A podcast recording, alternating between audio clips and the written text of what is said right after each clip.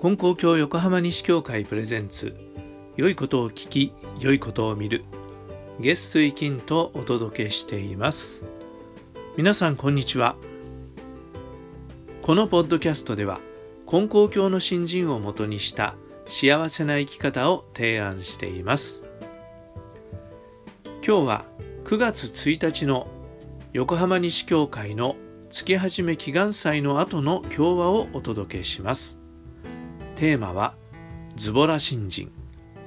どうぞお聞きください。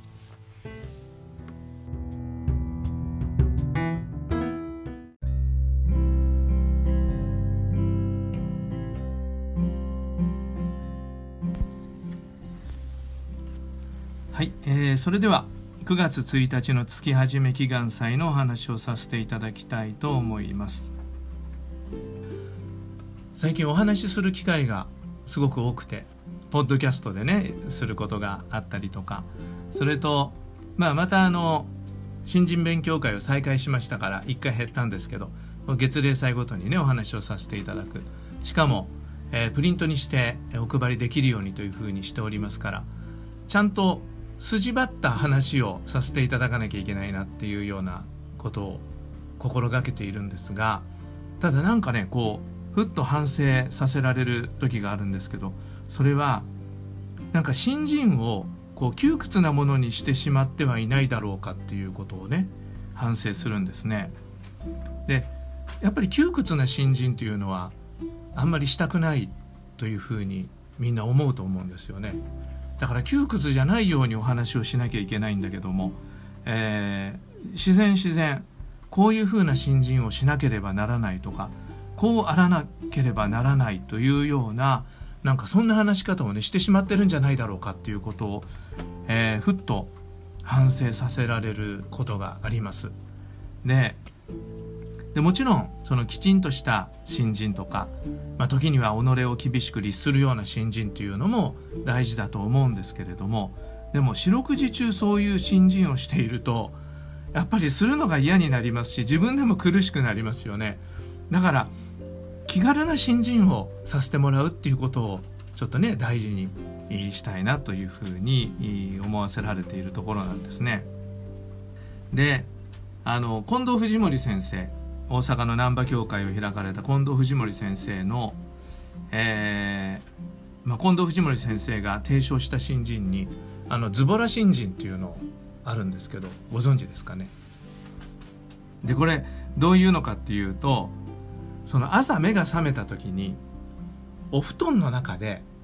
神様に「ありがとうございます」ってお礼を申し上げるっていうんですね。で布団を畳みながらまた「神様ありがとうございます」ってお礼を申し上げる。果たしてあの先生がご自分で布団を畳んでたんだろうか っていう気がしますけど、まあ、そういうことをねおっしゃってるんですよね。それがまあズボラ新人とおっしゃってるんですが本当に厳しくその神様にね向かうとかご記念するっていうことを考える人は多分起きて顔を洗って口をゆすいでで髪をきちんとしてで服をきれいに整えてそれからご神前に行って初めてこうね神様にお礼を申し上げるっていうような新人っていう方もあるんだと思うんですよね。だけどこのお道の新人は必ずしもそういうふうな神様への向かい方ばかりでなくていいんじゃないかそれよりももっと大事なことはもう四六時中神様に心を向けていくお礼の真心を向けていくということであるとすれば布団の中でお礼を申し上げることの方が神様と自分とかこう心が通じるといいますか心が通う信心になっていくという、まあ、そういう趣旨だと思うんですね。それでそれをまあわざわざあの藤森先生はズボラ新人という言い方で皆さんにお勧めしていますっていうようなことが、えー、お話に残っているんですけれども。でもちろんそのご記念というのは寝転がってあのしてればいいんだっていう話ではもちろんないわけなんですけど、まあ、そそういうところを突っ込んでいくとまた堅苦しい信心に戻っていってしまうのであのそれはまあちょっと置いておきたいと思いますけれどもあのそのぐらい気軽に信心をするといいますか神様に心安く信心するっていうことが大事なことなんじゃないかそうやって神様といつも一緒にいるということができれば幸せなね生活に幸せな人生になっていくんだっていうことを、えー、忘れないようにしたいと思うんですね気軽な信心。であのよく僕は「深夜特急」って本が好きでその話をするんですけどもうね横に置いといて1日2ページずつぐらい読んだりするんですね。でちょっとここのところ忙しくて読めてないんですけど。でその中でねちょうど今読んでるところがあのアフガニスタンに入ったあたりのことなんですけど。でイスラム教のね国ですよね。で僕はイスラム教の国っていうのは一度行ってみたいと思いながらいまだに行くことができてないんですけれどもイスラム教の新人っていうのはちょっとね僕らとは違うなっていう感じがねイメージとしてあると思うんですね。でそのアフガニスタンの人たちのこう新人の姿に触れたねあの著者があこんなことを書いてるんですね。それはバスの旅をしている時で、えー、長距離バスに乗ってるんですね。でラマダンって言ってあのイスラム教では断食月があってでその期間中は日の出から日没まで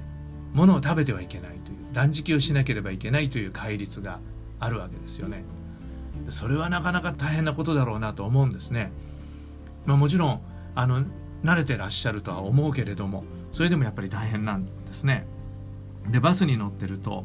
途中の市場で皆さん食べ物をね山ほど買い込んでくるんですってそれで早くその食べていい時間にならないかって言ってみんなそれをずっと気にしてるらしいんですねでだんだん時間が近づいてくるんだけど20分ぐらい前になると大体みんなもう もぞもぞし始めてそれで食べ物を隣の人に勧めるそうなんですね。まだ20分あるんですよ。だけど「どうですかお一つ」って。言うと隣の人が「いえまだ結構です」って言って断る。と断られた人は他の人に勧めるらしいんですよ「どうですか一つ」するとみんな「いやまだ。いやまだ」って断るらしいんですね。でまあしょうがないから諦めてると。今度は別の人がやっぱり隣の人に「あのどうですか？お一つ」って勧めるんですでいやまだまだちょっと早いでしょうっていうような感じでみんなが断るらしいんですが、まあ、10分ぐらいになってまたするとまたあのみんながこのまだですねっていうようなことでなるんですが5分前になって誰かが「どうですか?」って勧めたら今度はその人が「あそれじゃあ一つ」って言って食べたらしいんです。で食べた途端にもうバーッともうバスの中の人たちがみんな食べ始めてあっという間に食べかすの食べかすだらけになったっていう、まあ、そういうシーンを書いてるのがあるんですね。でやっぱりみんな戒律は守らなきゃいけないんだけどやっぱ食べたいと。だけど自分から、ま、破るわけにいかないから、ね、誰か先に破ってくれないかな誰か先に食べ始めてくれないかなっていうなんかそういう心理がもう手に取るように分かってあの面白かったっていう、まあ、そういう話なんですよね。このシーンがねあの好きなんです。なんかそのイスラム教っていうのは戒律が厳しいっていうイメージがあってなんかねみんないかめしくその戒律を守ってるかと思うとやっぱりこういうふうに人間味あふれるというかあの温かみのあるそういうふうなことが日常繰り返されてるんだなっていうようなことを思うとなんかほっとすると言いますかね、えー、そんな気持ちがするんですね。ただその5分戒律破るとどうなるのかなっていうのがちょっと心配になるじゃないですか。あのよその宗教のことながら、ね、どうなるのかなって思うんだけど。でも神様のこの悠久の時間の流れの中で言ったらその5分とか10分とかっていうのはもう全然問題にならないことなのではないかなというような風にちょっと思ってあの気持ちがね緩む感じがするんですね。まあそれ分かりませんよ。イスラム教の方たちがそれはどういうふうに解釈なさるのかどういうふうに判断なさるのかっていうのは分からないしそういうのの判断もその派によってねおそらく違ってそれでまあ大変厳しくするところもあるんだろうなとは思うんですがまあそんな風にちょっとホッとするような気がするんですね。でこれまあ天地の親神様であればなおのことかなと思うんですね。私たちがそのこうでなければいけないとかこうしちゃいけないって思ってることも実はもしかすると神様の方から見たらそんなに細かいことは気にしなくてもいいんだよっていうふうにおっしゃってくれることがあるんじゃないかなと思うんですね。でこれはなんか新人のことだけじゃなくて、まあ、新人じゃないことっていうのもないんですけど普段のね生活の中で普段の人付き合いの中でまた仕事の中でもなんかあの自分の考えでそんなに目くじら立てなくてもいいようなことにね向きになってることがあるんじゃないかなっていうようなことも思わせられるんですね。まあとにかく何かこう新人というものも知らず知らずしているうちにこう視野が狭くなってしまってたりとかこうなんか自分のルールとかで自分が縛られるようなことになりかねないということをちょっとあの気をつけなきゃなと思わせられているところなんですね。で見教えに「天地の親神様をご信心するのじゃもの。天地のような広い心にならねばならぬ」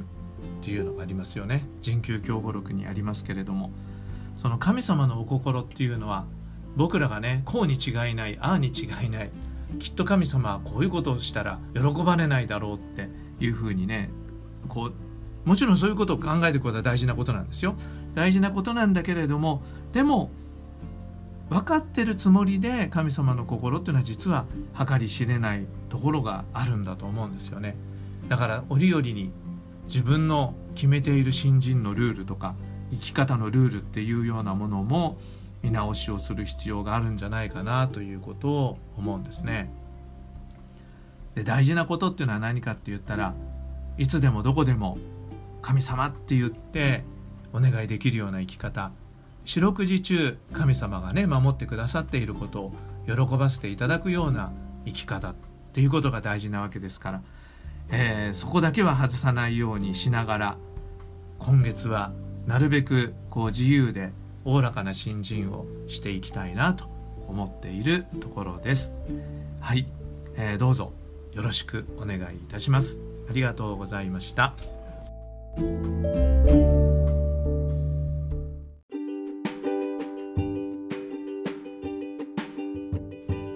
最後までお聞きくださりありがとうございました、